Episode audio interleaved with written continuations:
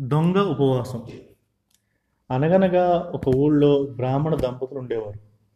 వారికి పిల్ల జిల్లా లేరు బ్రాహ్మణుడు కొంచెం దైవభక్తుడు ఆచారవంతుడు. ప్రతి ఏకాదశి ఉపవాసం ఉండేవాడు. ఒక ఏకాదశికి బ్రాహ్మడు తన అలవాటు ప్రకారం ఉపవాసం ఉన్నాడు. ఆ రోజు బ్రాహ్మణుడు భార్య తను కూడా ఉపవాసం ఉంటానంది ఒసే నాకు అలవాటు కనుక నేను ఉపవాసం ఉంటున్నాను. నీకెందుకు ఈ బాధ? నీవు ఉపవాసం ఉండలేవు అన్నాడు బ్రాహ్మణుడు. చాలు చాలండి. మీరే కావాలి మహా ఉపవాసం ఉండగలిగేది. నేను మాత్రం ఎందుకు ఉండలేను? అడగక అడగక ఇవాళని అడిగితే ఇదా మీద చెప్పేది. నేను ఏమాత్రం ఒప్పుకోను. ఏమైనా సరే నేను ఉపవాసం ఉంటాను అని పట్టుబట్టింది భార్య.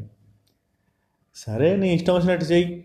నువ్వు ఆకలి ఆపుకోలేవు ఆపుకోలేవమని నీ మంచిగా చెప్పాను. ఆ తర్వాత నీ ఇష్టం అన్నాడు బ్రాహ్మణుడు. బ్రాహ్మణుడు భార్య తను కూడా ఉపవాసం ఉండి తీరాలని నిశ్చయించుకుంది. ఆ రోజు ఇద్దరు ఉపవాసం ఉన్నారు. బ్రాహ్మణుడికి అలవాటు కనుక ఎప్పటిలాగే ఉండగలిగాడు.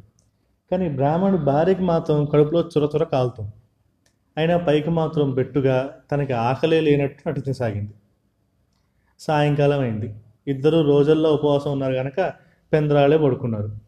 కొంతసేపటికి బ్రాహ్మణుడు నిద్రపోయాడు. కానీ బ్రాహ్మణుడు భార్యకి మాత్రం ఎంతసేపటికి నిద్ర రాలా? అవును మరి ఓ చెంప కడుపులో కాలుతుండే నిద్రలో పడుతుంది? పంతానికి పోయి అనవసరంగా ఈ ఉపవాసం నేను ఎందుకున్నాను భగవంతుడా అని బ్రాహ్మణుడి భార్య ఎంతో విచారించింది. అంతకంతకి ఆకలి జాస్తి అవుతుంది.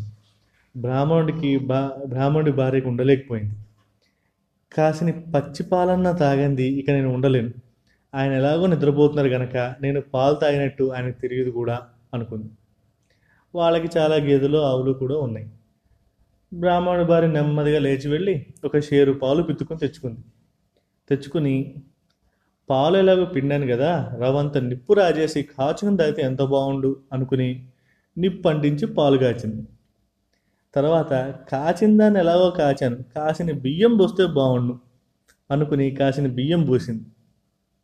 ఆ తర్వాత బియ్యం ఎలాగో పోసాను కాస్త బెల్లం కూడా వేస్తే కమ్మగా ఉంటుంది అనుకుని ఒక బెల్లపు అచ్చు తెచ్చి అందులో వేసింది. అంతటితో ఊరుకుందా? ఓహో ఇంత చేసి దీంట్లో నెయ్యి లేకపోతే ఏం బాగుంటుంది? అనుకుని తన కడుపులో ఆత్రం కొద్దీ అక్కడున్న ముంతడు నెయ్యి అందుకుని కుమ్మరించింది. దాంతో గిన్నెడు వేడి వేడి పాయసం తయారైంది. ఇక ఆలస్యం చేస్తే మొగుడు లేస్తాడేమో ఇంత కష్టపడి చేసుకున్న పాయసం తనకు తినేయోగం లేకుండా పోతుందేమో అని బ్రాహ్మణుడి భార్య ఆ పాయసం అంతా ఒక పీట మీద పోసి చల్లార్చుకుంటూ గబగబా తినేసింది. అప్పటికి ఆమె కడుపు చల్లబడి మళ్ళీ ఏమీ అరగనట్టు వచ్చి పడుకోబోయింది. ఇంతలో ఆమెకి ఒక అనుమానం వేసింది. తన నోరు పాయసం వాసన కొడుతుందేమో అని. అంచేత అక్కడ పోక చక్కెర డబ్బాలోది ఒక పోక చెక్క వేసుకుంది పా పాయసం వాసన కొట్టకుండా. అయినా ఆమెకి ఇంకా గుండెల్లో బెదురు పోలా తమలపాకులు కూడా వేసుకుంటే ఇంకా మంచిది. అసలు కొంచెం కూడా వాసన కొట్టదు అనుకుంది. అనుకుని కాసిన ఆకులు సున్నం రాసి వేసుకుంది. అప్పటికి బ్రాహ్మణుడి భార్యకి మనసు కుదుటపడింది.